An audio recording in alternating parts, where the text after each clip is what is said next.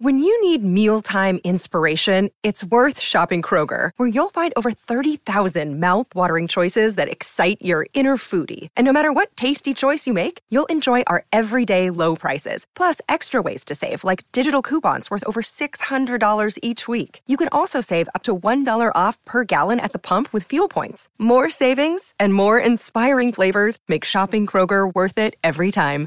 Kroger, fresh for everyone. Fuel restrictions apply.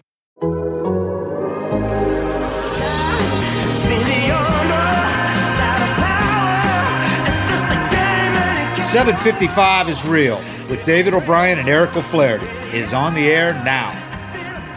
Hey, welcome back to 755 is real. What's up, people? I'm David O'Brien, Braves writer for The Athletic. Long time no see. I'm with my co-host as usual, former Braves reliever Eric O'Flaherty. What's up, Eric? It's been a minute. What's going on? Man, are your boys grown up now? it's happening fast. I can tell you that. You look away and they're they're changing every day. But no, we winter's hard because we're cooped up in the house. So I'm ready for uh, spring.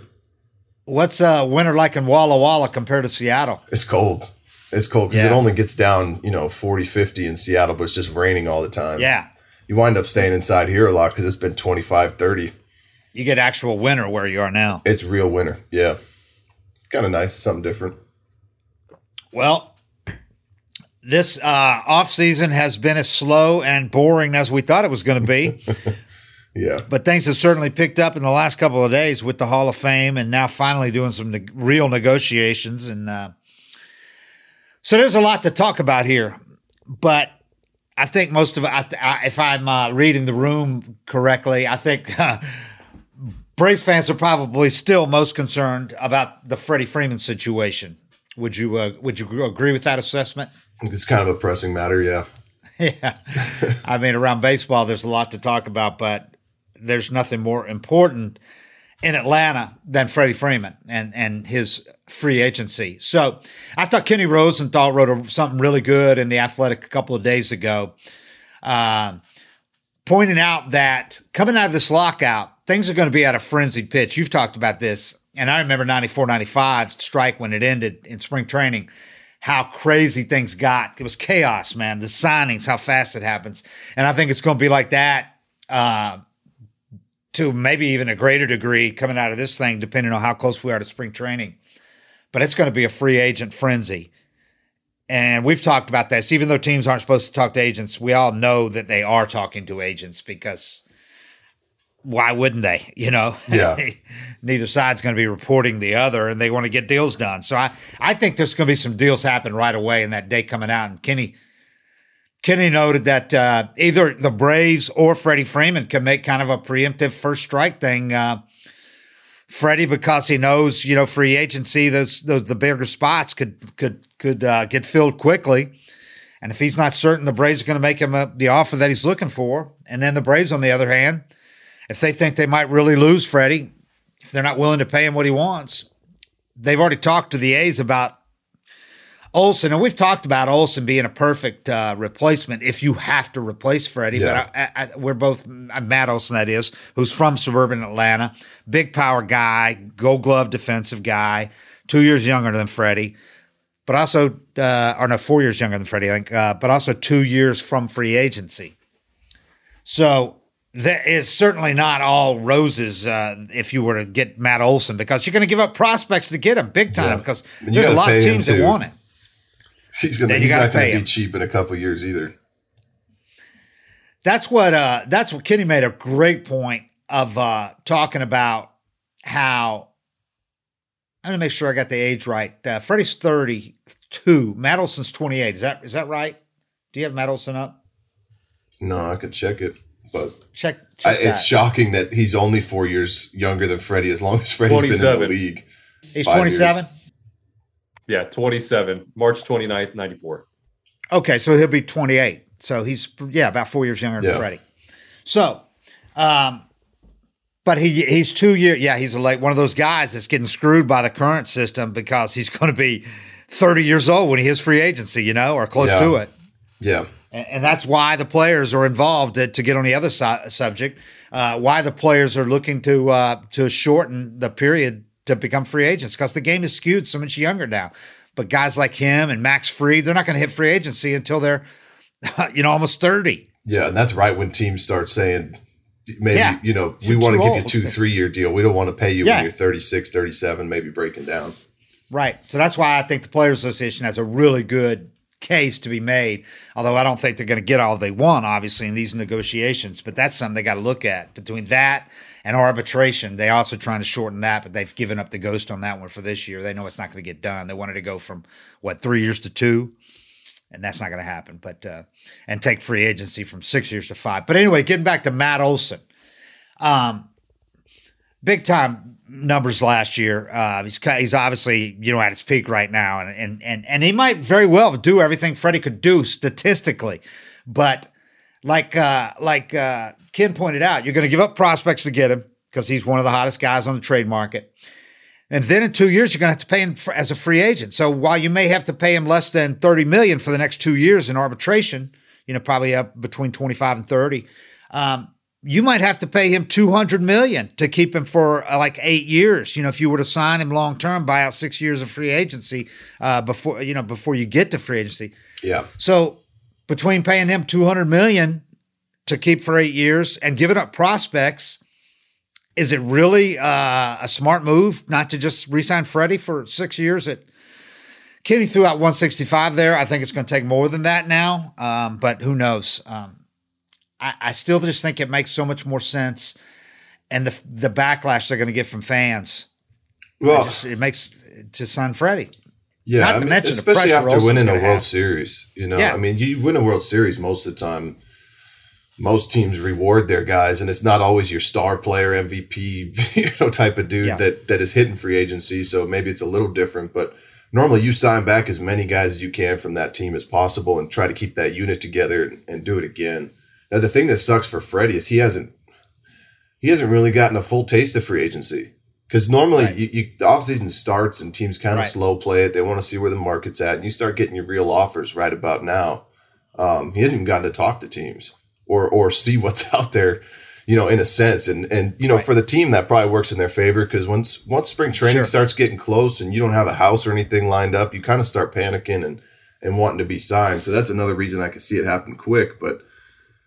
Who knows? Who knows what? I mean, he could have been close on deals. He could have had offers, and then everything shut down. So Especially if you got three little kids like Freddie, you're not, you know, and the family is so important to him and his wife, you know, with her stuff and uh, Yeah. her business and, and taking care of the kids. They they don't want to uh, be finding out in the last week where they're going to be going to spring training, you know. No, it sucks. It sucks not having a place lined up. But you know, I, Freddie travels a little different than I a was going to say, even though you got private jet, you still don't, you Yeah. still want to know where you're going to be. yeah. You know, Yeah. have time to kind of scout it out and get a place. Uh, uh, He can afford the rate hike if he has to sign a shorter lease. um, uh, yeah, you're talking about, you know, you win the World Series, man. Like the Nationals, the year they won the World Series, they had to make the choice on who they're going to keep. Yeah. They made the, arguably the wrong choice. They kept the, the injury prone pitcher. But, you know, the Braves aren't really in that position where they have to make a choice on who they want to keep. They have, they're in a good spot as Yeah. far now the three free agent outfielders, but they were only here for a few months. It's not like they became so attached to the fan base. Every, all the fans would love to have Soler and Joc Pederson and Rosario back, but they understand they might not get any of them or one probably at the most. And that because Adam Duvall is still under contractual control. But the Braves aren't in that position where they got two guys hitting free agency where they got to pay a ton of money. They could keep Freddie Freeman yeah. you know, and still come in with a payroll under say 180 million. And and that's very reasonable for how much their revenue spiked last year. Their Yeah. revenues they're pouring in cash, man. I mean, Yeah. it's like they made so much money last year compared to the year before. Not just to compare to the year before with no fans, but compared to the f- last full year with fans in in the house in 2019. Yeah. They made a lot more uh, money this year. And that's not even accounting yet for the final quarter when they were raking it in for a whole extra month with the postseason. Yeah. Yeah. I mean, the money's there. It's, it's the, the money's there all over the league, but it's just, it, you can't force teams to spend money. And that's what this whole lockout's about is, you know, the players don't really feel like there's enough teams competing or spending money and all that. And I, I get people not, not feeling sorry for millionaires. I get that, but it's just part of the process with, with Freddie though. It's like, you know, you for me, it's just where do you draw the line on how big a discount you're willing to take to stay stay right. where you've been and and get compensated fairly for who he's been as a player. You know, if he if it's 50 million short, can you be mad at a guy for for taking that? If it's 10 million short, I bet he stays. If it's 20 million, I bet he stays. But at some point you got to be like, right. all right, hometown right. discounts, I want to do it, but we're talking 50 million dollars now. And the other thing is if it's 20 million and the other markets that have been bandied about and speculated upon, New York and California markets, the state income tax, local income tax difference is huge. It's, it's 11 and 13. So, I mean, you're talking about 20 million ain't even worth it, you know, right. yeah. with the comfort factor here being in Atlanta, all that too. Yeah. On top of that, you already got your house here too. Yeah. So you don't even have to go buy a house and all that. So it's going to have to make it worth his while. I know he's pissed off too. So he's not going to want, I, if I'm Freddie, I don't want to take a hometown discount after what they've, you know, the way they've handled this. But you, you you're willing to take, you know, a little less maybe to stay here just because yeah. of the comfort factor. And you do love all your teammates too and your yeah. coaches. It ain't their fault, you know, that this thing's been extended the way it is, the way it has been. So yeah, a lot to think about if you're Freddie Freeman. He's not this type of guy, but you got to think, you know, if he was playing for the Dodgers or Yankees, even when you talk about Hall of Fame, all this stuff down the road, the guys that if Andruw Jones played for the Yankees, yeah, you know, I mean, it's a totally different conversation being on that stage and, and in that media market. But luckily for the Braves, yeah. Freddie's not the type of guy that wants to be wants to be blown up and be on sports and everything. He's more low key and just kind of wants to, to do his job and go home. But you have to think yeah. about those things too. I mean, how much different is his whole career looked at if he'd been doing what he's doing in Atlanta in New York this whole time? Yeah. On the other side of that, like Kenny pointed out, when you go to another market, say the Braves get uh, Olson, yeah. or Freddie goes somewhere else, the Braves fans, like when Freddie started slow the last couple years, Braves fans aren't going to boo Freddie Freeman. Right. Braves fans are, you know, if yeah, he has a bad Lindor. year, yeah. if he has a bad year, if he signs a big extension with the Braves, or now it's not extension, now it's just a contract, and has a bad year, he's still going to be treated like a king here. For yeah. they'll give him a year to have a bad year if he needs to. If he goes somewhere else on a big contract yeah. and has a bad year, they have no emotional attachment yep. to him. And some of those markets, they're going to be booing him within a weeks. Yep. He's not going to go to Philly. But if he did go to Philly and started out slow there, they'd be held. Same thing with the Mets. Yep. Not going to go to the Mets. But if he did, Yankees, they're going to boo, man. So you also got to think about that. I know Freddie Freeman's very confident in what he can do, and he's not going to go somewhere and struggle, and he's not injury prone. But like, look at Andruw Jones, man. When he went to the Dodgers, when he left here, and went to the Dodgers. Yeah, now, he was beat up. Mm-hmm. He was beat up, and but his performance was really went off a cliff, and they didn't care who what he won ten straight Gold Gloves here and part part of the World Series championship team, or or or, or that he uh, uh, hit four hundred some home runs, or whatever. You know, they just here's what we're paying this guy. Look what he's doing now. So I don't know, man. It's uh, I just didn't think it would come to this. You know, I you you yeah. were you earlier than me thought you, there was some doubt, but I I didn't think that it would come to this, and uh, but it came to this. Well, I just know like the player mindset is the closer you get to free agency, the more you want to taste it. You know, like when you're when you're two years out and you get offered a fair extension. Right there's a lot of shit that can happen in the next two years. Tear your ACL, you know, career threatening injury. It's that that security has a lot of value. But when you're like in his shoes, he was four months away when when we were talking about it. Spring yeah. training, six months away. The closer you get to it, the more it's like, well, I might as well go see what's out there. And I, honestly, I think that's probably more what what he did than anything is he just wanted to make sure he wasn't taking a shitty discount you know make sure right. it's not make sure i'm not leaving 60 million on the table or something and yeah he had to with the offer they made him reportedly yeah. made him you know it wasn't it wasn't insulting yeah. but it was low compared yeah. to what he can what he knew he could get you yeah. know he had to at that point. and you, you gotta you, he had to play a whole season with the pressure of if I suck this year, you know, that's his first time in what seven years he had to play a season where if he sucked, there could be repercussions. No oh, guarantee. got money, hurt, get hurt. You know, so I think it, it gets probably hit by fastball like it happened before. Yep, it pisses you off in a sense of of the team putting me in this position, and you know, teams have their budgets and what they want to spend. And I can't criticize their side of it or how they're doing things. I just know if if I'm in his shoes and I'm four months out, three months out, two months out and then you get there, you know, you're not signing in November. and then everything gets locked out. So for me now, it'll it'll come down to when it's over. I'm sure his agents had time to communicate, and and he wants to get it going. I think it'll happen pretty quick either way. Yeah. Not to mention ha- that he how many times he had to answer the questions about All this. year. I mean, Yeah. if you're trying to play in a postseason and you're getting asked at every press conference about how this could be the your last game with the Braves, that Yeah. sucks, man. Yeah, That Yep. sucks. I felt bad for Freddie to have to, and he answered him, of course, because wonderfully because he's Freddie Freeman. But man, I would have been pissed. I'd been like, I don't want to talk about this shit anymore, man. yeah. Well, we've You been know? talking about it for two years. Same question. Yeah, it seemed Yeah. like it. It gets but- old. And I, and I'm sure his agent has talked to some teams, but at the same time, they haven't been able to do that public negotiating stuff where you weigh one team's offer off another in the in the media and drive Yeah. the price up. It's a little different when you're having to call teams and go, "Hey, I'm just so you know, we're getting this kind of offer from this team," and and then you and you're also running into things where you could get in trouble for talking to teams if you're saying Yeah, telling this team that this other team made this offer and all this. So I'd say he has a good feel. He has a good feel yeah, for I would too. where everybody's at now, and he'll be able to make his decision. Yeah, and I think the Braves probably have a good feel on uh, realistically what what they're willing to go to and, and their chance that is of, of, of him returning here. So, um, I think he's probably given them that you know right of last refusal type thing. You know, here's Yeah. the here's the offer. What are you guys going to do? Can you beat it? He's probably giving them something like that. But at the same time, if uh, if they get a sense, you know, if the A's say, you know, look, we got we got three teams ready to make this pull the trigger on this trade for Matt Olson. We need to know what you're going to do. Something's going to have to happen. Yeah. Somebody's going to have to make a decision before they're real comfortable making it.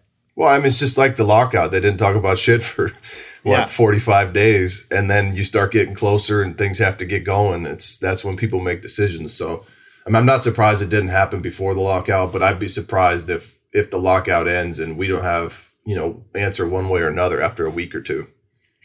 Oh yeah, I, a week or two most, maybe a Yeah. day or two, Yeah, depending on how close we are to spring training. Eric, let's hear from today's sponsors. You know, they waited and waited and waited, and we knew they would. You said they would. Nothing was going to get done before uh, January. Um, uh, realistically, we've talked about this. Pitchers are the only ones that need six weeks of spring training, Now, and, Yeah. and they could do. You could start as a pitcher. You're throwing now anyway, you, Yeah. and you can get you could do your work at home that you would be doing in those first couple weeks of camp. The hitters can get by with three or four weeks and be fine. yep, yeah, That's more than enough time. The first week or two of Grapefruit League, normally you're playing all the prospects anyway, and then the at the end, the last week, the hitters are going, "Let's go, we're ready," you know. Yep. So just you It- could condense all that into three or four weeks and be that'd be fine. I thought you made a good point, you know, before we got on saying that teams really aren't too worried about losing April because they they don't get good attendance in April, but players Especially get paid the players. same the whole year. So there's definitely I, I don't know. I mean, I, I've talked to some guys, and you know, the first couple offers that MLB made to the Players Association was like, you know, you're trying to buy a used car, and they they want Right. fifteen grand over MSRP or something for it. Yeah. You know, like they wanted to lock this out, and they didn't. They didn't really make any effort to to avoid it because they want to put that pressure on them. But we'll just see. I mean, it's it's an ugly thing. I hate seeing I hate seeing how it plays out publicly. You know, because you wind up with the fans just pissed at both sides. And uh, No ma- doubt. maybe rightfully so. I don't know, but it's it's just part of business. And when I've watched this whole thing, kind of like, whatever, don't care. Tell me when there's news. You know, because it, it's hard for me to get emotional about it, knowing it's all just it's all just a business strategy on both sides. Billionaires versus millionaires, Yeah. and the the the ninety nine point whatever percent of us, yeah, uh, you know, fans cannot relate to that. yeah, You know, they have no, it's like monopoly money, and they just look at it and go, if we're forced to make uh, negotiations or talk to, you know, we get stuff done because we can't just, you know, we don't have all this money in the bank that we can sit back and, and wait till things happen. Um, they're living paycheck to paycheck, man, I'm trying to pay for kids' education. They're, trying, you know, and then and then it's like a huge investment to take the family to a ball game. So Oh, yeah. when you got people in the off season haggling over hundreds and hundreds of millions of dollars, it's like, come on, man, just get this done. You're taking a big portion, a percentage Yep. of my earnings for me to go watch you play. Do us the favor of getting this damn thing settled. I Yeah. mean, come on. That's So- for me. That's the one point I don't like when people make is when they try to blame ticket prices and stuff on player salaries. Right. I, I mean, hot dog's still going to cost twenty seven dollars. Whether the Braves get Freddie for one sixty or one twenty, you know th- those Parker's prices. still going to be 20, 30, 40, 50 yeah, bucks. that's that's just what you know. There's enough people willing to pay it, so that's what they're going to charge, whether it's fair or not. You know, I, I think that's one of the worst things about the game is all those upper deck seats that are always empty because they're still charging whatever 25 30 bucks a ticket like give them away for a dollar and fill the stadium up and, and make the environment better but There used to be a lot more of those dollar nights and that kind of Yeah. thing too. You know, especially early season. You know, when school's still in session, those should be those tickets should be five bucks, man. yeah Um, yeah, th- yeah. The owners, other than opening day in April, there's a lot of empty seats in ballparks, especially in places where it's cold, which is the majority of ballparks. So if they lose ten games in April to get what they want, yeah they will do that. worth it for them Owners, whereas players, like you said, are going to they get paid the same amount, whether it's a game in April or a game in July or a game in September. The owners, if they have to knock out part or most of April, they will do that if it gets them a lot the a lot more of what they want in these hard negotiations with players. There will, and they just went through it, and they lost a whole season of fans. You know, played sixty games. They're all you know, doing all right. Broadcast, lost Yep. broadcast and fans. So if they have to go ten games without him, they'll do it. Unfortunately, because I think that sucks. Because then you have to redo the whole schedule and all that, and uh, um, and push back everything. And people that people plan vacations around this crap, man. I mean, it's Yeah. like uh, you know, people people are jacked up about opening day and that being there for that first week of games or whatever that first weekend. So all of a sudden you tell them, sorry, we're not going to be playing that. We got to haggle over this money, man. yeah it's the bottom line is this just really bad for the game Bad, bad, bad. no matter how long it lasts, the, the fact that it's even happened, the, the whole thing is, you know, when you look at the fans, there's, they're not going to feel bad for anybody involved. They just want baseball back. And the longer this goes on, the worse it is for baseball. after the 94-95 strike, which was a strike, this is a lockout, very different. Um, but it was for fans, it wasn't very different. They look at it as the same Yeah, work same. stoppage. You guys are haggling. Yeah. It's a very different thing, but it ain't to them. So after that, I mean, I literally heard people saying for the next 10 years, you'll even hear some today saying, I've never gone back to baseball since then. But I heard it all the time for the next 10 years. Yeah. They lost me with the strike. I'm not back because it cost them the World Series and the playoffs, all that. And they, that that did so much damage to the game. And uh, you know, people are right when they say the steroid, the driven uh, home run chase saved the game because it did, and, and it, it really did that year. I'll give them that. I was covering it, and that got a lot of interest back in the game. So that was the one good thing about. I've seen, I've seen people saying, you know, why, why does Bud Selig get in? Cause he oversaw all that steroid stuff, but his, his job wasn't to play it clean. His job was to get Right. baseball back, you know? So it's Right. almost like for Whatever me, that's took. him turning a blind eye is kind of a plus at him, you know, having a feel for his job and, and what his goal was, you know, whether, whether he belongs in there or not. I just, I look at it like, yeah, he knew how important that was for the game and, and he, he didn't have to get his body ready. I think sometimes people forget who pays the the uh, commissioner's salary. Yeah. Yeah. He is he is the, the bosses are his are the owners. Yep. They're his boss, so he does what satisfies them. Yep. You know, That's it. That's why Manfred could do things sometimes that you're just like, good lord, does he know what a prick he's coming across as? To he doesn't care what the fans or the shit. players to a large, to the most large extent. He Yeah. cares about what the owners think, and Yeah. he's making them money, and that's all that matters. Unfortunately, Yep. so, um, but and just so people are clear too, us baseball writers, we did not hi- we did not vote for Bud Selig for the Hall of Fame. I think sometimes people think we voted him in. That was the era committee that voted him in. We had nothing to do with Bud Selig being in the Hall of Fame. If that was left up to the writers, he would not have been voted into the Hall of Fame. Just so we're clear on that. So, anyway, um, Hall of Fame. Speaking of the Hall of Fame, one guy gets voted in yesterday. Not a surprise if you were following this thing along. You know, um, the the home the uh, Hall of Fame tracker is great that uh, not Mr. Tibbs does on uh, on Twitter. It's really accurate, and he said all along, even when those guys were running 78, 80 percent, you know, Bonds and Clemens, they kept noting that when the when the ballots that are not made public are counted, drops every year. Those percentage of the, Right. their and, and so we pretty much knew from following this thing, those guys weren't going to get in, and they really didn't get close. They didn't even get seventy percent. Clemens and Bonds, so they're off now. That was the tenth year for them and for Sosa and for Schilling. Schilling would have been in if, if he wasn't a, if he wasn't a, a fucking idiot, man. If he That's wasn't probably such the an one I agree with the least is is him just not getting in for being an asshole. He would have been in if he's not just a total asshole. I mean, if he was just a jerk, that's fine. We voted in a lot of jerks. I don't care. I mean, there's a lot of people I vote for that I don't like. Yeah. And I voted for Schilling. And I can't stand Schilling Yeah. as a person and what he stands for, what he talks about. But he's a Hall of Fame player to me. No, Yeah. hands down. Yeah. But I'm but but a lot of people didn't see it like me. And when he said take me off the ballot, a lot of people said, Okay, I'll take you off my ballot. You know, fuck you, man. And they Yeah. did. They took him off the ballot. So his his his if you look at his uh, Hall of Fame voting arc, it's gonna be like unprecedented because he's like this close. He's over 70% last year. And that's a lock to get in the following year, you know, when you Yeah. get that close. But he went back down. So he's off the ballot now. And and if he thought his peers you know, and uh, the era committee that he was a lock for them to vote him in.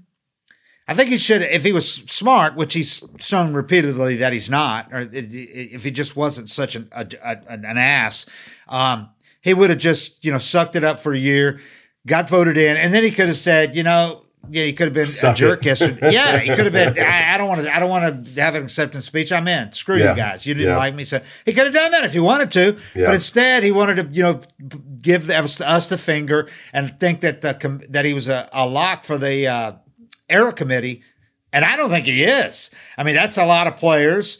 And if you weren't his teammate, a lot of them don't like him. Right. And then some of the things he said, you know, some of the political stuff, some of the hate speech might not offend some older people. I don't want to throw anybody under the bus, but it might not offend some the way it offended a lot of the writers.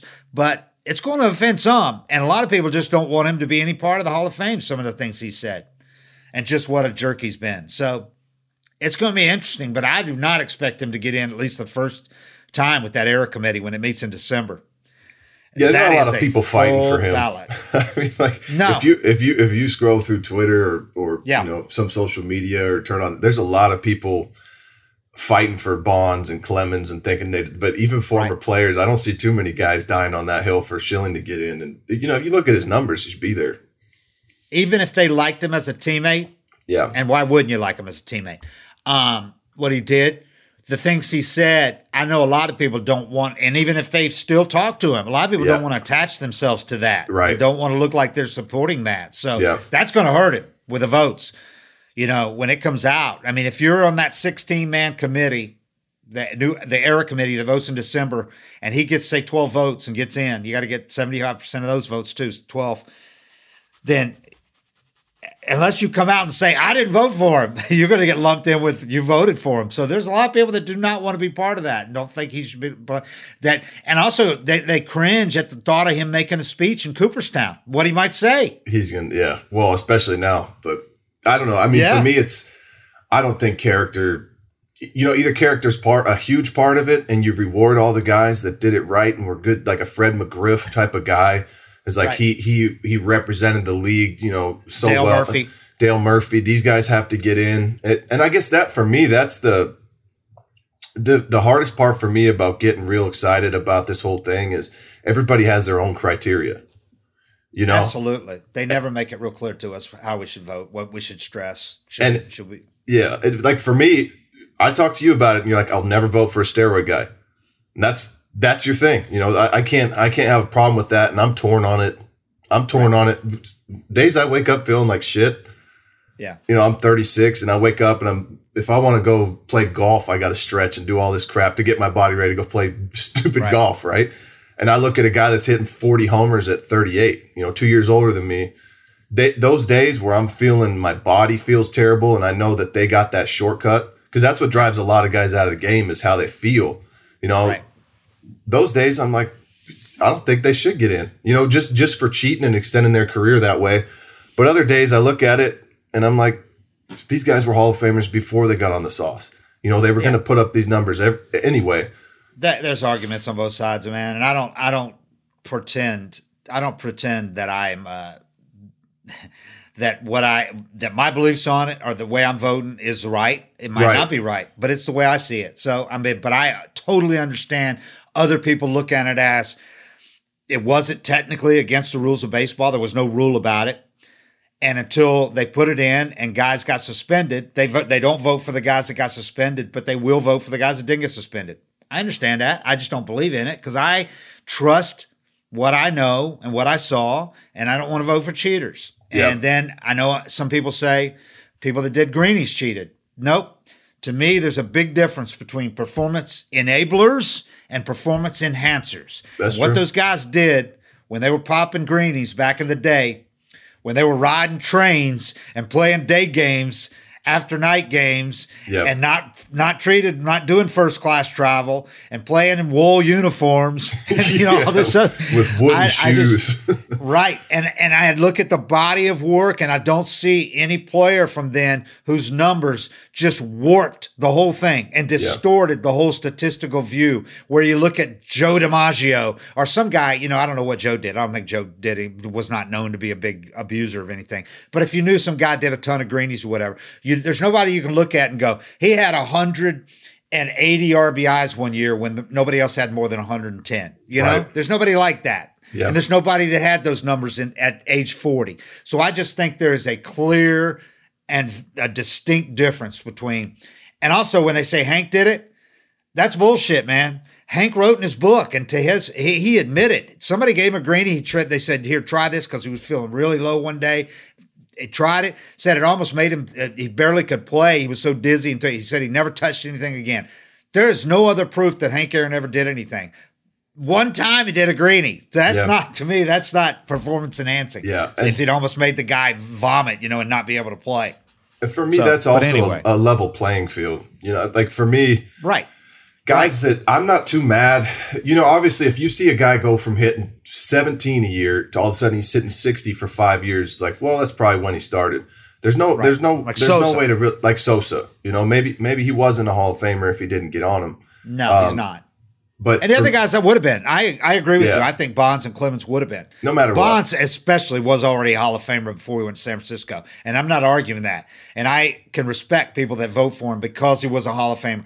He's the one guy when I did adopt my policy because at one point you have to adopt your policy. What's it going to be? How are you going to do it? And I don't want to be one of these wishy washy guys that changes every year because that's yeah. bullshit. Well, it's trendy to vote for Bonds now too. Right, exactly. a and I could have made it a lot easier on myself to vote for him. Believe me. Yeah. Okay. But I said at one point, he's the one guy I would have voted. Clemens, there was even some debate because when Boston let him go, they saw him breaking down, and all of a sudden he was Superman again with Toronto and the Houston Astros and all that. So I don't know. I still think he had like two Cy Youngs before that, maybe three. Barry Bonds was the best player in the game before he went to San Francisco. Yeah. I think he'd already won three MVPs. He would have been a Hall of Famer. I don't debate that with anybody, you know. And I don't have anything against him personally. And I, eh, he was a great player. Yeah. I just hate what he did to the game, what he did to the record books, where he set the bar, what he did to Hank Aaron's record. Yeah. The, the fact that nobody cares what the home run record is anymore, either the single season or Yeah. the career. Well, Do you even joke. know how many home runs he hit in his career? You played the game. Do you know how many home runs he hit? Bonds? Bonds. No clue. Yeah, he Nobody hit has a clue. One million. And that sucks. Doesn't that suck? That Yeah. that used to be the most glamorous record in, in pro sports. I well, you don't even get to did. look at it now. If a guy's got 50 at, you know, Right. in August, it's like, eh, well, Right. he's not And hitting the- 72. and the walks record and, and the post age 35 marks and all that never don't worry about them they're never going to be touched again Yeah. so Yeah. anyway we're getting off the subject guys let's take a quick break and then we'll finish up the show um, getting back to yesterday hall of fame Big Papi goes in also a sore subject with some people who said he tested positive uh, he was not on the Mitchell report. People that say he was on the Mitchell report, he was not on the Mitchell report. He did that survey testing.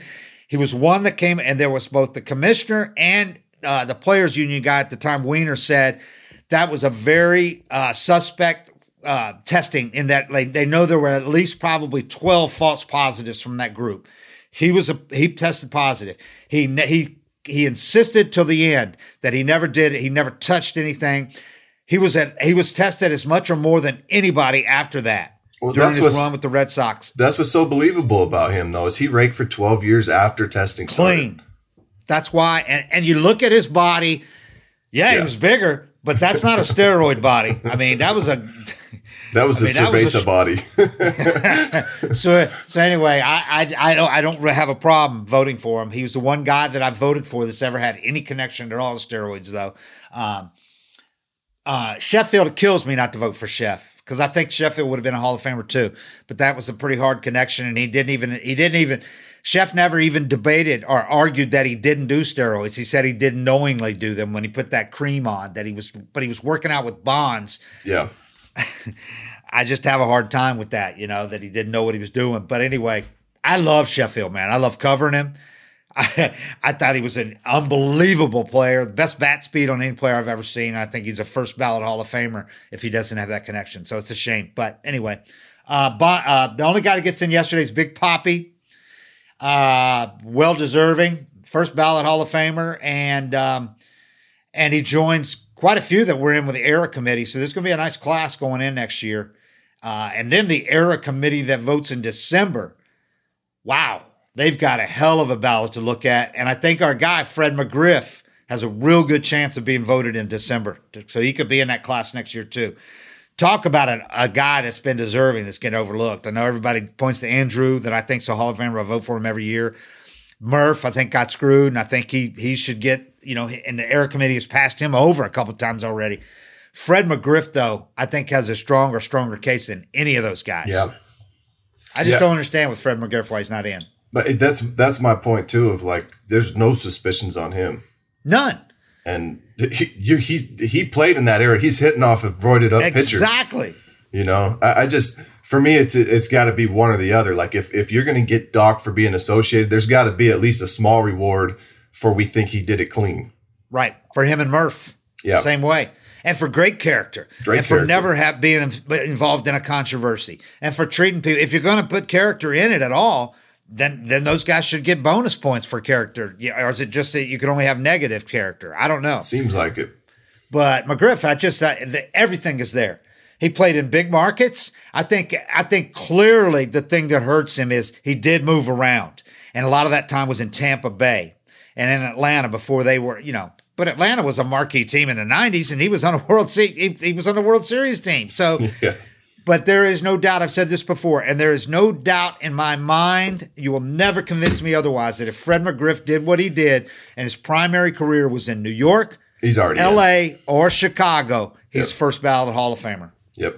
First ballot. I mean, seven, he went seven short years. of 500 homers. And he would have had that if not for the 94 95 Yeah. strike. He would have almost certainly had over 500 homers if they hadn't missed those games. Yeah, yeah. I mean, I, I, I think, I think he'll be a good one, and that I think that the era committee. You know, the good thing about Bonds and Clemens and these guys not getting in, and if that's the way it's done, Right, I think it's good to leave it up to to former players and see how they feel about it. You know, if, if they too, can look man. at it, Hallelujah. if there's if there's ten of them on that ballot that are like, shit, I took a couple things one time, and Right. you know what I mean. I, I think it's it's a good thing to almost bypass this system and and let guys that actually played and felt what it feels like, or feel you know felt what it feels to feel terrible and be getting Yeah. old or have a bad year. And Yeah. you know the other thing I think Bonds and Clemens probably messed up is not admitting to it. I, I think if Ab- they Absolutely. if you just say, like Pettitte said, I did it, I'm sorry, I'm done, and everybody moved on from him, he's looked at as a great character now. Like he, he He's he not in the Hall of Fame, but yeah, he's looked at very differently as a person. yeah, and I, I think those guys, the best thing they could have done is said, "Here's when I started. I'm sorry." Like I, Yeah. it- that's the hard part for you with Rogers. You don't know when he started. You say went to Toronto and turned things around. If Bond said, "You know what? I started in '99. I'm an asshole. I'm sorry." Everybody Yeah. could look at his numbers, and I think a lot of guys would look at his numbers before 1999 and say, "Well, obviously he's a Hall of Famer." And you look at those guys got up to like what, uh, just shy of seventy percent You go sway a few. There, and it went ten years because they lopped off five years because they probably would have got in if they kept going for another five years. Yep. They've been real close. But if you look at where they are and how much they increased, well, if you throw in what you said, if they had come out and said, and all of a sudden people feel bad for them, you know, you you go, yeah, I feel bad. The guy's got, you know, the guy was the first ballot Hall of Famer and he's done this. You would have got a lot more sympathy vote. You would have got, and they would both be in, I think, for sure. Yeah. because there- there's those guys that are on the fence or they don't have a hard and set policy about voting on steroid guys. a lot more of them would have voted for these guys if they would have just come out and said it. Yeah. they did it. Then they would have just looked at their greatness and said, "All right, they screwed up." You know, and they're stained by it, and they got you know, and they lost a lot of you know commercial opportunities or whatever. Maybe you know, you know, uh, post career coaching or managing opportunities. Who knows? They And lost Bonds money. basically got blackballed for playing. He, He did. still, I mean, he, still could have got it done. But yeah, I mean, for me, that's that's probably the big kicker is is just not admitting to it and being honest about it. I think they could have swayed a lot of people just saying that, you know, it's like for me when I was playing, I got offered. It wasn't uh, steroids anymore when I was playing because I came in right after the testing, and there were still guys that. Had ways to get around it. But I got offered HGH Yeah. three to five, ten times throughout my career. Mm-hmm. And hey, it was tempting. I'm not going to act like I'm uh, this, you know, great guy. I, I thought about it because it Right. was like, it's either go home. Why wouldn't you? It's tempting, but I looked at it and I was like, look, I got if I got on it now, Fits your career, man. and and and anything. That's why I don't blame the guys that did it when it was get on roids or going home. But Roger Right. and Barry weren't going home. They were the be- Barry was the best player in the game. You know that was an ego move, but Ego, totally. when I looked at it, it was like, you know, if, I knew I wasn't going to do it. I just wasn't going to. But uh, it crosses your mind when you give up a five spot and some dipshit that shouldn't be able to hit you just took you deep. Like I'm better than this. But I knew if I if I got popped for it, 2010, 2011, 2012 wouldn't count because people are going to assume you're a cheater Right, your whole right. career. Yeah, you're stained forever. And I went home. It was like, I'm not good enough anymore. I'm going home. And I think those guys, whether it was fame or or or stardom or or the numbers or wanting to chase records and all that stuff, you kind of you sell your soul in a sense, and and you you kind of give up the Hall of Fame when you decide to inject a needle or rub that cream on. I mean, that's like I said, I'm back and forth all the time on this, but that's how I look at it now. Is that's kind of decision you made when you decide to get on the sauce. Is I want to be famous now. I want more money now. I want my numbers now. I don't want to go home. I want to keep putting all these butts in the Yeah. seats and people talking about me, and their egos drove them to do it. Where if they were really, really worried about the Hall of Fame, they could have packed it in and been in the Hall of Fame. And who knows if they care anyway? Maybe they're glad they did it for an extra five years and got to have all that fun and, and make a Oh, bunch of more money. Oh, they care. Bond, you know, Bonds, man. Again, I, I remember him with Pittsburgh like it's yesterday, how good he was when he was 60 pounds lighter and he could, he was 30 30 guy, you know? Um, I, I always think about Bonds. I remember that when he hit when he hit the the the, the home run that broke Hank's record. Hank, uh, you know, couldn't be there or whatever. I mean, Hank wasn't in great health at that point, but you know, plus you didn't know when it was going to happen. It's not going to be a traveling show where Hank goes around, you know, at that age goes around the country. Yeah. you know, to every like some younger guys can do when a guy's about to break their record. Um, but Hank did this really gracious uh, video that played on that uh, huge Yeah. board in San Francisco, and it was like it was eerie almost. It was beautiful. It was like voice of God, though. You know, this Hank Aaron. It's like it's like if Babe Ruth had done one when Hank Aaron broke his record. Yeah. You know, Yeah. couldn't he couldn't do that obviously. But if it but, but Hank on the video board, and I and I remember that. All I can ever think about was when you're when you're Barry, and you probably met Hank a couple of times along the way when you're Yeah. getting closer to his thing and and anybody that meets Hank knows, and and and also Barry from but from being his you know his godfather, being Willie Mays, who was tight with Hank, and his dad I'm sure was friends with Hank, but Dusty was great friends with Hank. So Barry knows people that know. I'm sure told him about Hank Aaron that he's as gr- salt to the earth, as good a guy, as great Yeah. a guy as you'll ever meet. Civil rights guy, all this stuff. A great, great, great man. Everybody ever met him says one of the best guys I've ever met in my life. It's an honor to meet him. And then you see him doing that video presentation up there, and you just beat his record. What does that feel like in your soul? to I feel like know- a fraud.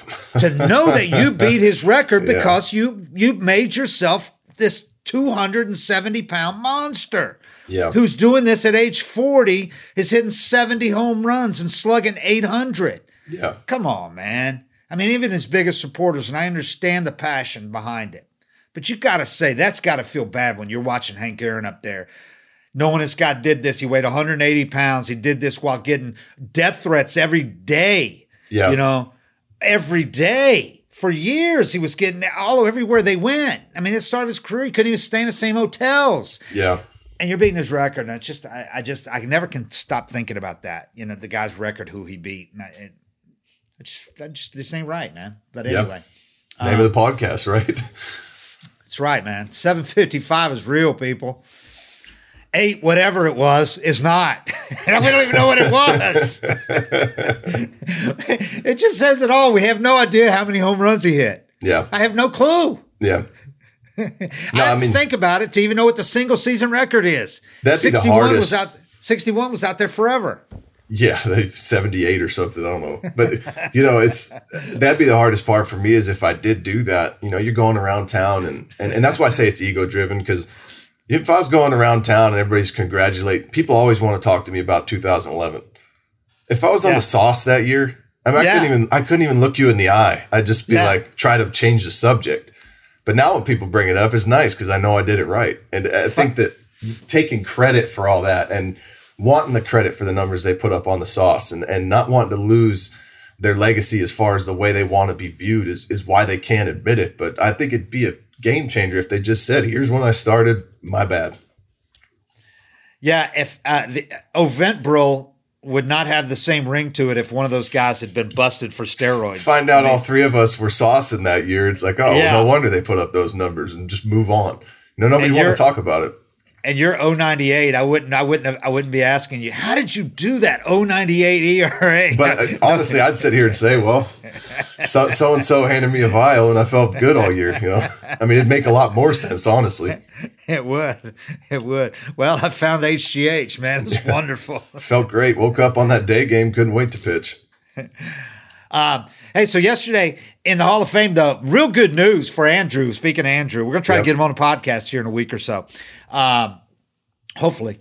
Andruw, if you're out there, man, we want you on here. Andruw has made some really good progress in the last two years. Yeah. Really encouraged that people, and I think that's analytics, or people are really looking at what his defense was worth now. And they're finally hearing all these Hall of Fame pitchers. It helps when you get three Hall of Fame pitchers in. And Yeah. whenever they get an opportunity, and Chipper Jones too, whenever they get an opportunity, they say, hopefully Andruw Jones will join us here too because he belongs here. That helps, and that's clearly helped. But also the analytics age, his value is starting to come out. Um, he you, his his he's gone up now to 41% of the votes in his fifth year. And if you look at the, the the track record of guys who've moved from like the teens to 40% in a matter of 3 years, it's really good that trajectory. He's got 5 more years now. If he had 15 years, there's no doubt in my mind he's going to make it, but I think Right. it's a really good shot he's going to make it. Uh, probably in another 3 years maybe. Um, and maybe sooner. Uh, if you look at Larry Walker, his was kind of an extreme uptick, but Larry Walker didn't even have 35% until his eighth year, and he got voted in on his 10th year. So I think Andruw's got a real good shot. I think Billy Wagner's got a good shot too, not as good, but he went from 46% to 51 this year. The problem is it's his seventh year, so he's only got three left. But Wags is another guy that I think people are understanding. You know, uh, there was so much uh, reluctance to vote in closers for a long time, but now you've got a couple in there, and now they're comparing him to the guys that are in there. Well, You know, tell me a team that's won a World Series with a shitty bullpen. Right. You know, I mean, you can't argue the importance of it, and I I get that it's easier to to. It's not maybe not easier if you ask me because the ninth inning's tough, but starters are supposed to be a more important role in everything. But did you you impact games heavily? You know the way the way the the opposing team's lineup looks at the game when they know it's a shorter game. We only got seven to score when they got nasty setup man and closer. You know that, that's a major impact, but it. Billy Wagner's at 38, I think he was that last season, 2010. He Yeah. could have kept going. He's the best lefty I've ever seen. And and that's the thing with Andruw is when you talk to any former player, even Willie Yeah. Mays said it, when you talk to any former player and you want to talk about center field, he set Yeah. the standard. Like everybody was measured against him. And you talk to anybody that watched Andruw play and they say he was the best defensive center fielder I've ever seen.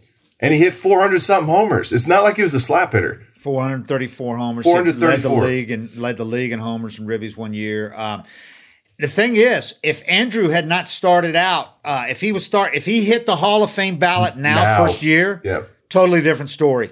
The fact that he started out, there was nothing. If you look at five years ago, people have come a long way in, in in recognizing the analytics and hearing what other pitchers have said about him and all that. Um, but if he'd started out now, I think he would start out with about 30, 40% maybe, and Yeah. probably already be up to 80, if not in by now. Yeah. But um, but after five years. But uh um Andruw, the, the thing is, the thing that kept him out early on, people looked at batting average. Well, nobody looks at that anymore. Right. And and sure, he's got he's going to have one of the lowest batting averages of anybody in the Hall of Fame if he gets in.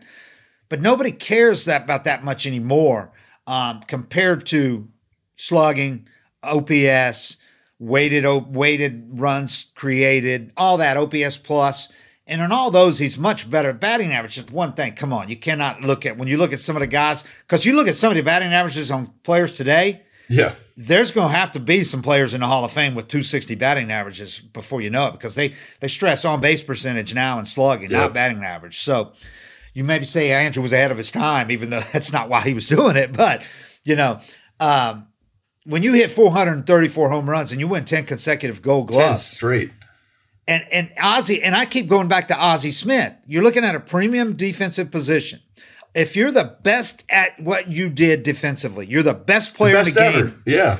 either the best ever or at least the During best your of your era. era. Yeah. And I think Dan, Andruw probably was the best ever. Willie Mays says he was. Yeah. But if he's not, he's certainly one of the best two or three ever. And I think he probably is the best ever because, you know, how far defense has come, you know, with positioning and all that.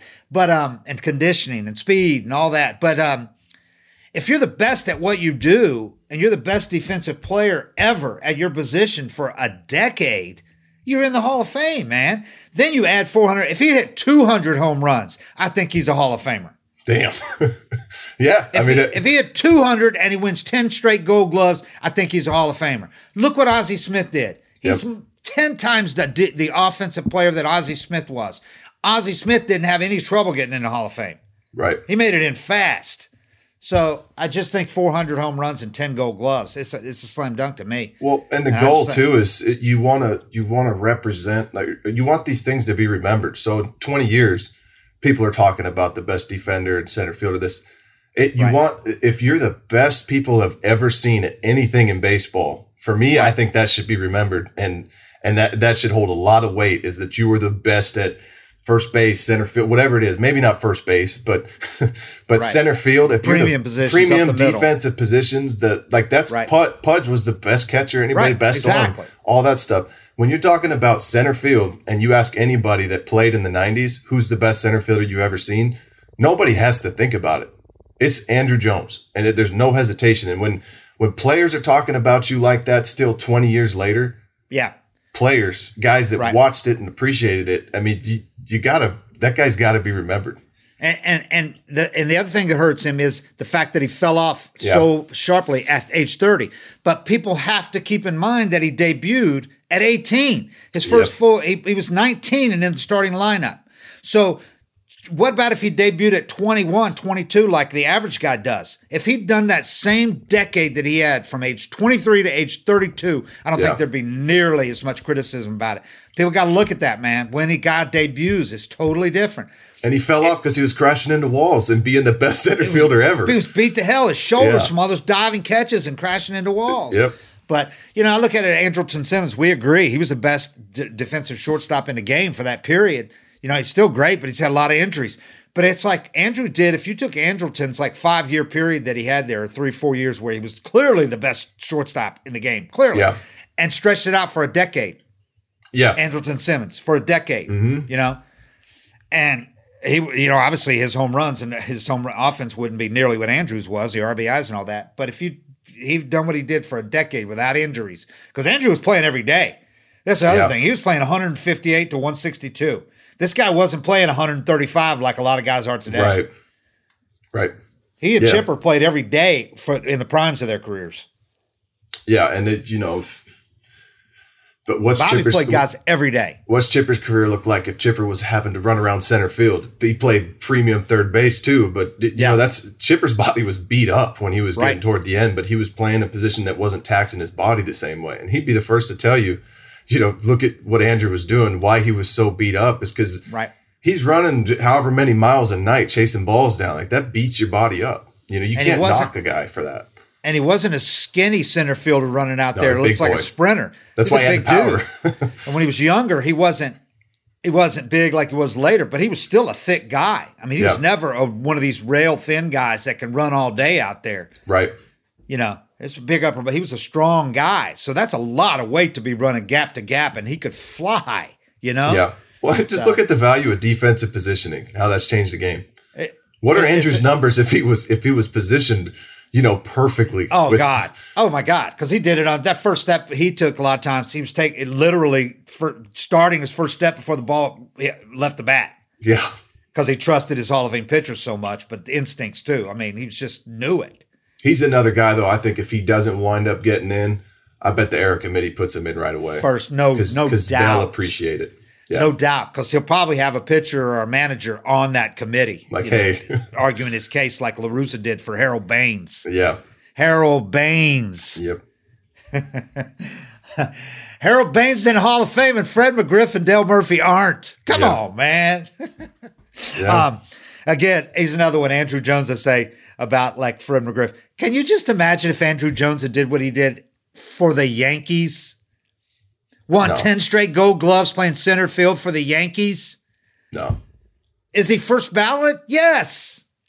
He's definitely in the Hall of Fame, and I think he's and also probably hitting in first that ballot. park, he's probably Yeah. got 500. Yeah. I mean, he did it. He hit 434 at, at Fulton County and Turner Field. So many balls died in the gaps that he hit. Right center, left center is deep there. You go to Yankee Stadium, he could slap balls out to right field. Yeah. Anyway, Gary Sheffield, another ex Brave, stayed at f- exactly 40.6%. That was pretty wild. Uh, his is eighth year. He's going to fall off the ballot. He's not going to make it. He's got 10 years. So uh, it takes 75, ye- 75% to get in. Tim Hudson, he slipped to 3% his second year, so he's off the ballot.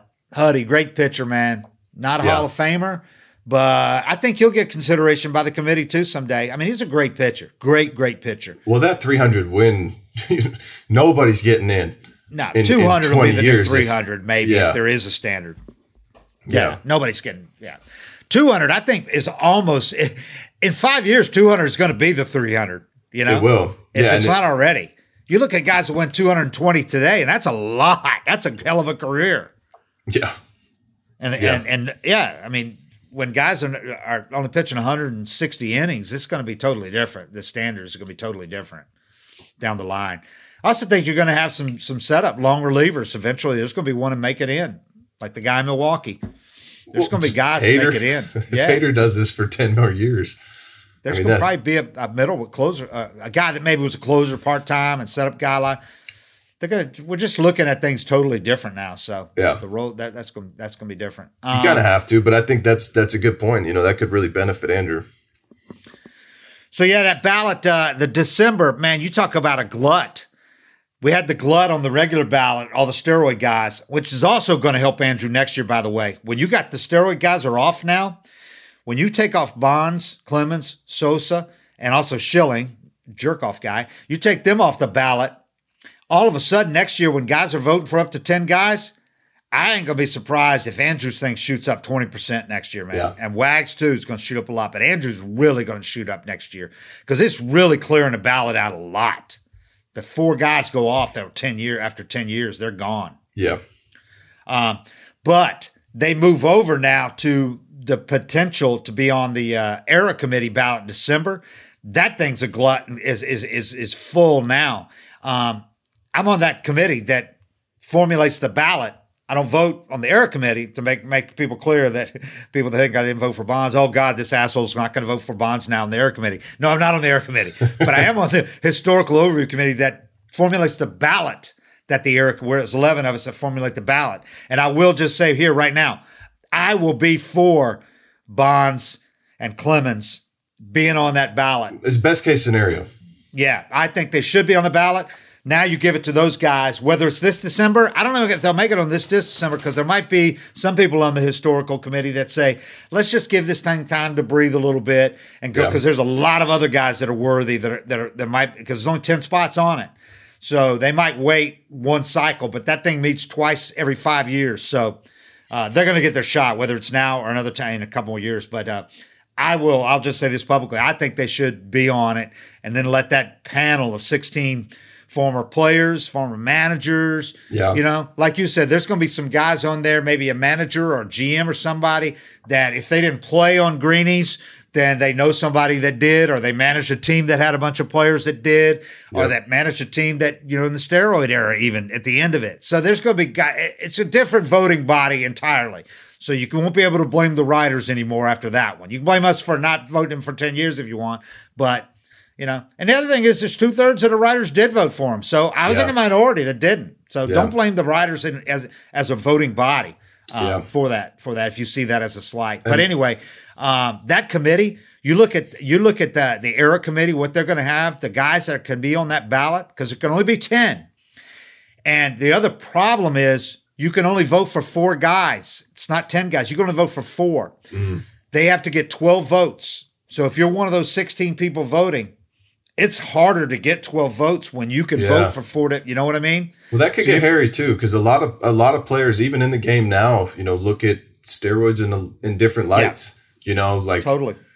I, I've I've talked to guys that are like I, they won't even associate with a steroid guy because they adamantly believe that you should never do that. It's cheating. You're out with them in any form. I wouldn't eat dinner with you. But there's other guys Yeah. that are like, you know, I'm I'm kind of in that boat in the boat of I don't know what I would have done in the 90s if it was go home or get on the sauce. And my only point with those guys is they weren't going home.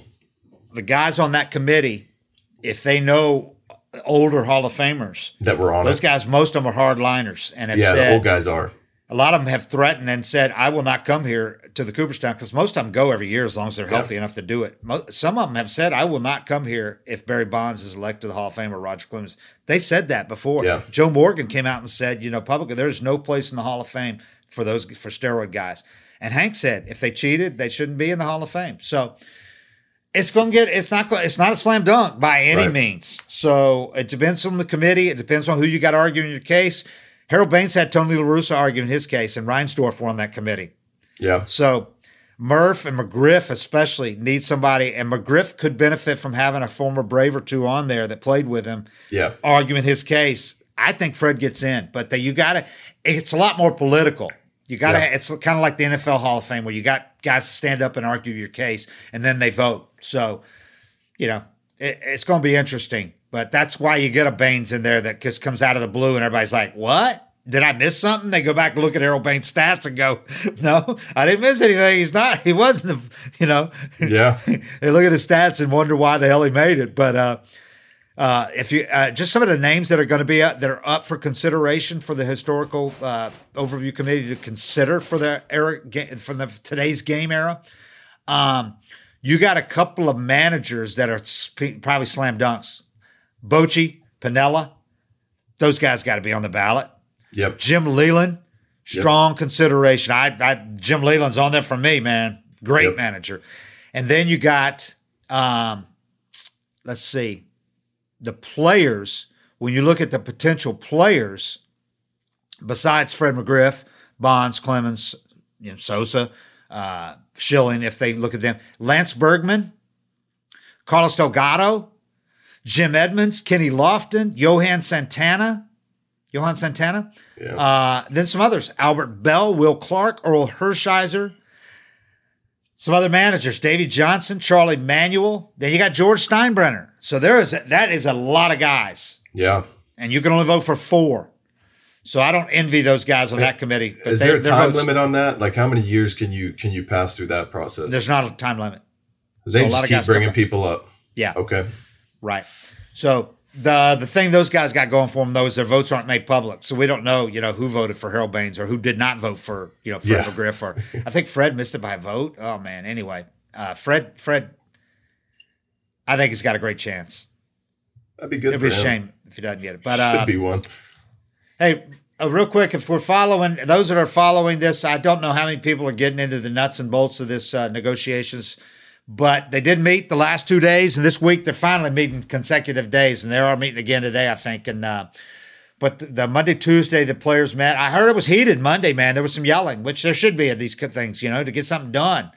Um, but this you you alluded to the big gap that there is between uh, where the, the positions these guys are taking on the most uh, topical or heated uh, the heated uh, subjects that the players really want changed and that the owners are not giving as much as the players want and then some things the owners want the players are like no way so they're still they got to come together because there's still a big gap in the in the main areas but there's already been some concessions made which is that's that's uh, promising um, a big one was the uh, bonus pool for arbitra- pre-arbitration players because those are the guys that get screwed now. The you know second year guys that aren't arbitration Yeah. yet. Teams can give them minimum salary if they want to, and a lot of teams do give minimum or close to it, as you know.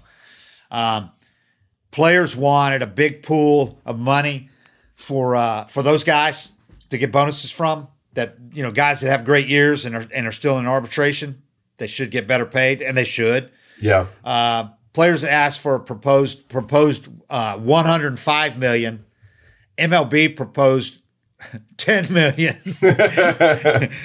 so gives you some idea of how much space there is to come Gives you an together. idea there. why we're still here after, you know, 45 Right. days or whatever at lockout. But the mere fact that both sides did agree that there should be a, something there tells you maybe there's hope. So maybe they can be Yeah. closer to the middle. Yeah. Um, but it just tells you they're at the stage of the haggling right now where both sides are like presenting way more or way less than they what they know is going to take to get it done. Yeah, I mean that's how um, arbitration is too. When you when Right. you first are talking to the team in December and that deadline's coming up, you know, right up until the day before, the hour, the minute before the deadline where they have to agree to terms, they're still offering you two, three hundred grand light, and they're comparing you to some reliever you know you're better than just to see if you'll take it. So it's like you know, if you think you're worth a million, they're like, yeah, what about five sixty? Yeah. you know, five minutes Yeah. before the deadline. So I mean, it, it, it is it's standard negotiation tactics going on, but it's it's almost worse that, that we keep getting updates. Yeah. Um, then there was a minimum salary. Players obviously want that to, to increase. It that's not increased a whole lot. like, like And I um, increased with inflation. no, not at all. Uh, MLB proposed playing uh, paying zero to one players minimum uh, service time six hundred grand, one to two years six fifty, and two to three seven hundred. Um, they adjusted that to six fifteen on Tuesday, but again, you're talking about little small increments, and players obviously want a lot more than that. And yeah. so we'll see what we get. But uh, the competitive balance threshold, that's another one where they're really still far apart. Um, owners want that to go up. Uh, players want the threshold to go up. Owners Yep. don't want to raise it up at all. Players want it are, are very small. Players want it to go up a lot. Yeah. And how much teams can spend before they have to pay the competitive balance tax. Um, so there's a lot. Those are the things, though, that people go, "What's the biggest thing? Why can't they just get this settled?" Those are the big things that uh, that they're looking at. And the bottom line is a lot of money for the owners. You know, they they don't want to give up hundreds of thousands of dollars, and and the big market teams don't want to, uh, or the small market teams don't want the big market teams to be able to spend two hundred and sixty million dollars before they even have a tax because they, you know, for most of the teams. That's like that just gives them more of an advantage, man. We can't Yeah. have that, you know. So Well, they also just, you know, the less they can, that that TV money, all those TV deals came Right. in the game, changed everything. Because now you can run a team and just throw a horseshit team out there and make Right. a great profit. You know, and for if you're just a business guy and you're not worried about the integrity of the game or the product you're putting out there, it's a no brainer to just spend as little as you can and just take these checks from the big teams. You know, I mean, and I think that's the big hang up for for the players, and, and I've heard a lot of guys say it publicly, is they they want teams trying. They they want teams trying to win. They don't want a team like the Pirates to be able to just spend 40 million or whatever they do and and make a ton of profit off it. yeah, and revenue sharing. That's the other. That's the other thing. The players want that reduced because they don't want that Yeah. scenario that you just laid out. Owners love their revenue sharing, man. They uh they rejected the union's push for thirty million dollar cut in revenue sharing. They want that unchanged. the players initially had sought a hundred million dollar cut in revenue sharing, but they dropped that to thirty, and the owners are still not giving. So, um, uh, let's see. What another thing was they asked for uh, fifty percent tax on the overages. Uh, that was as Bob Nightingale wrote that their most recent offer on the matter would have been included a fifty percent tax on CBT overages, forfeiture of a third round draft pick for surpassing that threshold. The league wanted that. Yeah, Yeah. players don't want anything like that, man. No, I mean, it's that that the the thing is though is that you know that's where the the the union messed up is giving them Yeah, a luxury tax in the first Yeah. place and having Yeah. any thought that it wouldn't be used as a salary cap. You know, there was no chance that that wasn't going to happen, and now now they're trying to get that ground back and yeah, uh, you're never going to get it back. Now you got to Nope. bargain, you know, of what percent it is, but teams are still going to use that threshold as long as they can use that that threshold to convince their fans they don't need to spend more money. right. They're golden. and players who uh, are people out there that are used to the NFL and the and the uh, salary cap and how it's worked so well for the NFL. Just forget it because it ain't ever happening in baseball. They are No. the union after taking the hits that they they think they've took the perceived hits and the, what Eric just said about even agreeing to that. There's no way they're agreeing Yeah. to a to a salary cap. So just forget it. Don't even bring it up. It ain't happening. Um, the union pushed for that for the collected the threshold to go from 210 million to 245 million next season. MLB countered with 214, so a four million dollar increase. It's like, come on, man. And it maxed it. out at 220 million at the end of the five year term. That's like See, nothing. I mean, and this is these are the offers I was talking about when the lockout first hit. Was like, you know, they Yeah. had their meeting and you know, you offer a hundred bucks and they're like, what about dollar fifty? You know, how, okay, I guess Yeah. I guess we're not getting anything Yeah. done. But that that's how this whole thing's played out. And I, I know it's ugly, and when you're on the outside of it, you know, it can be frustrating as a fan. But you know, both ha- both sides have to want to play ball. Yeah. Uh, that's like you were talking about arbitration. And initially, there's such a huge gulf between the sides. But then a lot of times when they actually uh, swap figures, They're like it's a really small amount. And people are like, why didn't they just settle in the middle? People don't understand, though. Right. They've already done negotiating. All right. And they couldn't, and they weren't nearly that close. And both the team increases its offer, the player lowers his because they know they got a better shot of winning. They're not going to win with what they were asking Yeah. but the the negotiation has already ended. And people don't realize before they agree to that, before they swap those figures. They If don't know what those numbers are going to be. They're trying to submit Right. a figure that the arbitrator could accept, you know. So they Right. might be a million dollars apart and they're like, shit, that guy's probably worth one six. Right. Let let's go in at one four five and, and see if we can win and, and save Right. 150. And the player's like, I'm not worth two mil. I'm Right. probably worth one seven. Let's go in at one six. And then they submit one six and one four five. And you're like, they're bitching over 150 grand right Yes. here. You know, I mean, that's how it works. And that's how this is playing out too. And in, inevitably, though, every year when the salary figures are swapped and it's public, it comes out. You have people on social media are like, "Why didn't they just settle in the middle?" It's like that's not how it works. I mean, They they, would have if they'd known that, that They didn't both sides the were middle willing. was. Yeah. You know, if the owner, if the if the owner had, had knew that the player was willing to take that, they would have just Yeah. given him to him rather than go to arbitration because it costs both sides money to go to arbitration. They don't want to do Yeah. that. Yep, and that's just Pain basic. That's just all negotiations and business. You know, that's that's why I don't get too worked up about it. Right. Um, uh, we talked about the Freddie situation. The only other one that I, I wanted to get to, I know we're dragging on here. Oh, uh, just a couple of other things um, on, on free agency. Jim Bowden went through and did the remaining free agents and ranked them top 70. but uh, there's a couple other names that popped out on there. Obviously, I think Olson's a, the best fit for the Braves if they if they don't bring Freddie back. But he's going to cost you prospects. Braves, we know how uh, Alex hasn't given up one top prospect. He's going to probably have to give up a couple to get Olson. Yeah. And the Braves, they're not they're not prospect laden like they were. Uh, they have three in the top 100. Where now Baseball America, where they've had six, seven, Yeah. and you know in the Coppy years. Well, a lot of those top guys are now on the team. Yeah. And when you're good, you you don't get those draft picks. You don't have the and and they weren't in international free agency for a couple of years. So as a result, it's fine. We're seeing that now. They've three in the top 100, which isn't bad. There's 18 teams with three or fewer on there, but it's just not like they weren't like they were before when they were consistently one of the top five guys Right. on there, teams on there. Um, Yeah, they got But- a World Series because they did a. You know, that's exactly right. Um, So it's only the Dodgers are the only team that have been able to maintain being really good and this farm system. But um, and the Braves have got some others just outside the 100 that'll soon be in there. But um, they're not going to give up those top prospects. You know, they're not going to give up. Uh, I could see him trading a Contreras. He's not. Hey, uh, I got it. Cat, cat's, cat's about to jump on top of my albums. I could see them trading, say Contreras. He's no longer a prospect in the top 100, but they're not going to trade Shea Langeliers, who's Right. their prospect catcher in the top 100. He's the number Yeah. two prospect behind Harris. They are certainly not trading Harris. He's as untouchable, close to untouchable. I think Harris is probably since Acuna. I think he's that untouchable. Damn. Langeliers isn't far off though.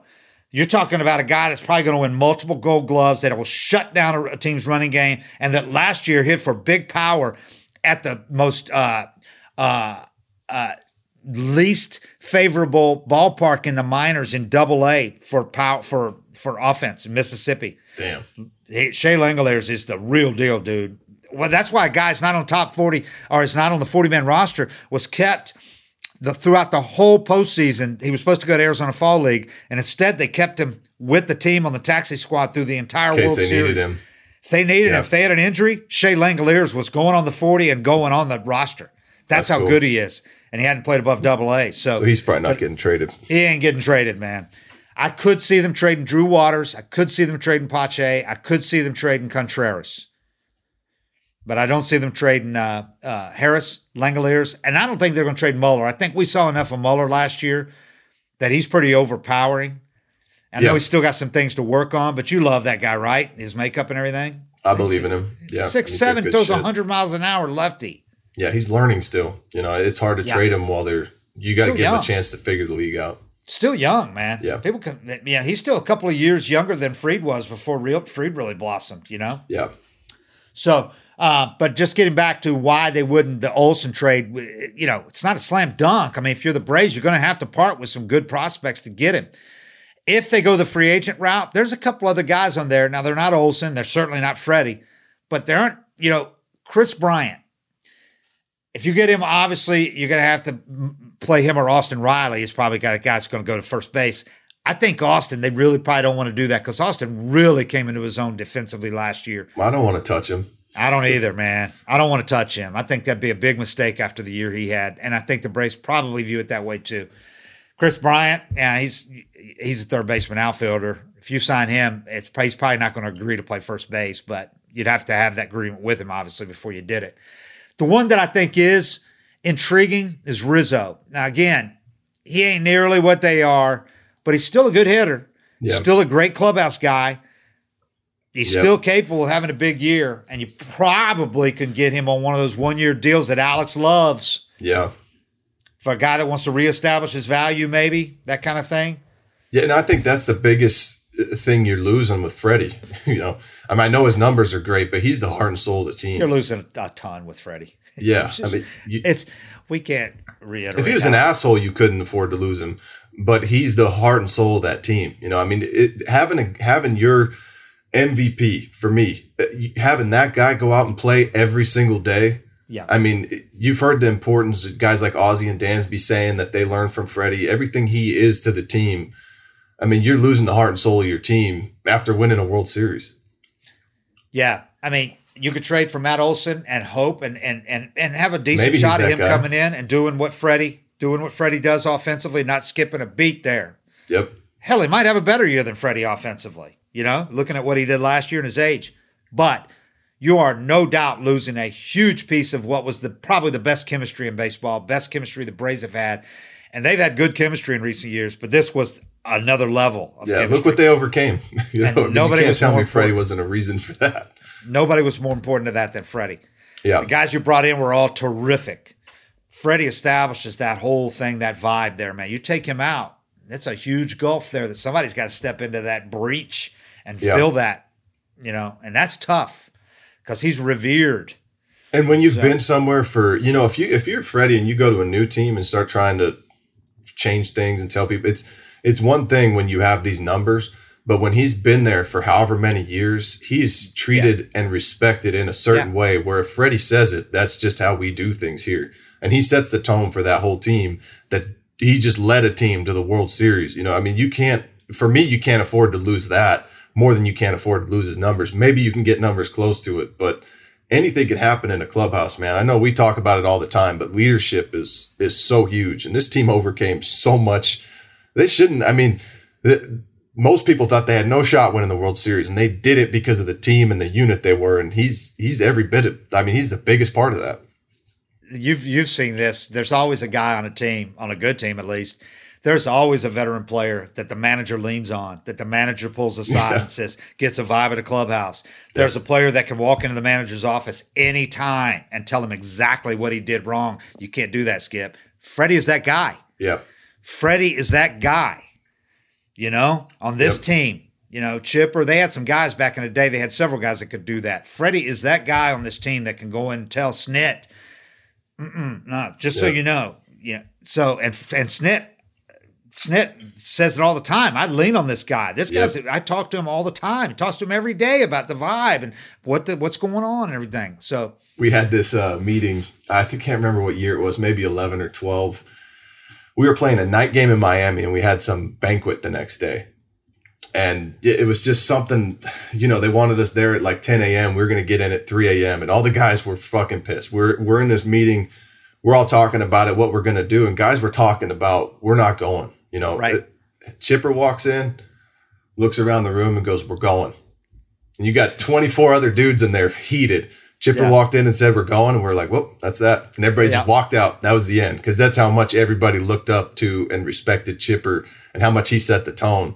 And that was the end of it. You know, I, I think there's so much value having a leader like that that can just, it. You know, when there's any kind of it, the team's divided over something or there's any drama in the clubhouse. Yeah Chipper could just walk in the room and say, "This is the answer," and we'd be like, "Well, that's that." And it nobody's mad, nobody's pissed off about it. It's over. Chipper said that's how we do it, and you respect him so much that you know he's making that right decision for the unit. And that that's who that's who Freddie's been for this team for seven years now. And you had Markakis with Fred with Freddie yep. for several years there. Markakis was big time in that role too. But once Markakis leaves, it becomes even more important Freddie's role in that because there was nobody that stepped up and be Markakis. Right. You know, you had Tyler Flowers was a good leader before. You know, Teheran among the pitchers, Julio, but those guys were gone, and Freddie's Freddie's role was never bigger than it was the last the last year. And add on top of that, add all the COVID protocols and how important it was to have a veteran setting the tone and telling guys, so we got to do this, up. guy. Yep. Look at all the teams that lost games last year, that lost players for games. The players didn't do that. They were one of the few teams that didn't lose very, just a couple of incidents. You all Soler during the, uh, during the uh, uh, LCS for most yep. of it. But really, there was only like one or two other times during Newcomb during the year where you lost anybody, nobody for a long stretch at all. So that's you know probably going to have more COVID stuff this year in protocols. So it's important to have a guy setting the tone and talking yeah. about all that stuff. And nobody can have the thump of a dude that's been there and been doing it for yeah. ten years. Uh, just the last thing uh, you were talking about uh, this team and how they shouldn't have won it. Brought it, it reminded me. I, I, was talking to Marquis Grissom yesterday for a story I'm doing on uh, on Michael Harris. Marquis Grissom is like his mentor and his coach, and coaches him in summer ball and uh, and now again during conditioning in the off season. Um, Marquis lives here in Atlanta. Marquis said it was like you and uh, Kelly were talking about how big it was when the Braves win for alumni for them to win a World Series. Marquis said, and he played for a lot of teams in Montreal a long time. He said he was just thrilled when the Braves won. He yeah. said, "Yeah," he goes, "We were supposed to win in '95. We didn't expect them to win this year. Maybe next year. Talk about yeah. you know 2022." So this could have been this could have been the year, and this could have been the year, and it was. But we were we were expected to win back in '95. But that's what makes this one so special, man. They won without one of the best players, and a couple of pitchers went down, and Freddie stepped up. Everybody stepped up, and it was unbelievable to watch. This Marquis Chris, yeah. Marquis Grissom talking about this. I asked him about, about Freddie, importance of bringing Freddie back. And you know, some guys will be like, off the record, you know, he didn't say that. He said, Come on, man. It's just crazy not to sign Freddie back. Would be insane not to sign him back, man. Freddie's got to be a Brave forever. Yeah. That was Grissom. Yep. So that Scott played on championship teams, bounced around a little bit at the end. He knows. He knows the importance. So I think he will be. I think it's just gotten a little hairy. But you never know, man. we'll find out soon. Well, if we don't, I don't think it'll be. Uh, I think uh, it's not going to be Alex Anthopoulos' fault. He understands how important he is. If Alex had the, if Alex knew that he would have the payroll to support Freddie's salary going forward, he would have done it already. So Yeah. I just think Alex is cautious, knows the importance of depth and all that, and knows if they're not going to increase the payroll significantly, it's going to be hard to carry a thirty million dollar Yeah. salary. But And if you if you know if you know if you're in the GM position, the guy says you're going to get the last word. You know, if we're not going Right. to sign somewhere out without offering Right. you, then it's like, well, go ahead and go out there and drive the price up as much as you want, but Right. we're not just going to offer 170 Right. right, now. Here we're at 135. You come back with 160, we probably beat it. But it, you know, that's goes back to negotiations and all that too. It's just it's a shame that it's gotten to this point and it's had to be this way. You know, that's that's the ugly business side of baseball that sucks. And they got a lot of big other big salaries coming up too. I know people look at the incredible team friendly contracts they've got with Acuna and Ozzie. That's a reason to sign him alone. Oh, exactly.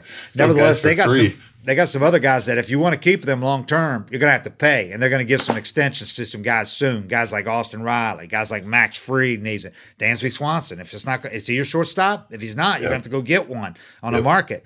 So uh, there's some guys that are going to make some money, and you're adding Ozuna's contract back to it too, unless you can find a way to offload that thing. So you can't forget that. You're adding that contract back. Uh, you're paying your catchers handsomely, two catchers. You got you know 20 million next year going to uh, Big Charlie. Um, Ian Anderson's going to need an extension before long. So there's there's some you're going to need that money you're saving from Acuna and Ozzie if you're going to keep your Yeah. payroll like under 200 million, which I'm assuming the Braves are going to do. They should be up there in that area right now, I think. But till they do it, no reason to believe it's going to happen. So anyway, a lot going on. Good to, good to be back. Good to have stuff to talk about. I think we're going to have baseball. I don't know if we're going to start spring training on time, but Eric and I were talking about this before we went on the air. They don't. You guys don't get worried if they if they if if it, if they have to push back spring training a couple of weeks because that, that's not going to mean It's too long anyway. Right. Pitchers can get going. They're, they're the only ones that need that time to get their to work up the starters to work up to you know three, four, five innings by the end of spring training, six innings. They can start now doing that wherever they are doing that. You know when spring training starts, they can they can be on that program. The hitters don't need. I've had hitters tell me, you know, at Gary Sheffield used to tell me I need like 30, 40 at bats, man. That's it. Yeah. Most hitters 60, 70 is more than enough at bats. Yeah. Not they don't need 80, 90, 100. Yep. They don't guys come in. weeks. Guys come into camp in shape Right. now. They're not. Ain't like it not- used to be. It's not their first time running in the outfield when they go out there day one of spring training. They're, Yeah. They're training all off season. I'm just a little worried, like what we were talking about, though, those the owners, how they can they can afford to lose ten games in April, and it's not a big deal to them. That's the only thing that worries me. I just hope that they can look at beyond their own uh, bottom line and look at the good of the game and realize you can't do that, man. People just Yeah. and f- especially with the Braves, man, they don't want their World Series not to be able to raise that flag on opening day and give the rings and all that. They- Yeah. You know, you don't want you, you want that to happen. You also don't want to give that ring to Freddie in a Dodgers uniform. Ooh, like the Nationals had to do. Yep. Well, shit, the Nationals had to do it in front of nobody in the in nobody in the Yeah, stands. Theirs was the ultimate Yeah. bad year to win the championship. But yeah, you do not want to present Freddie his ring. In a different uni. Okay, that's it. We'll be back. Thanks everybody. We appreciate it. I know we ran on really long today, uh, but hey, it's first one in a while, so Yep. we won't skip this long to, before Sounds we have good. another one. All right, See you guys everybody. Seven fifty five is still real, and it'll always be real. We're out. Thanks.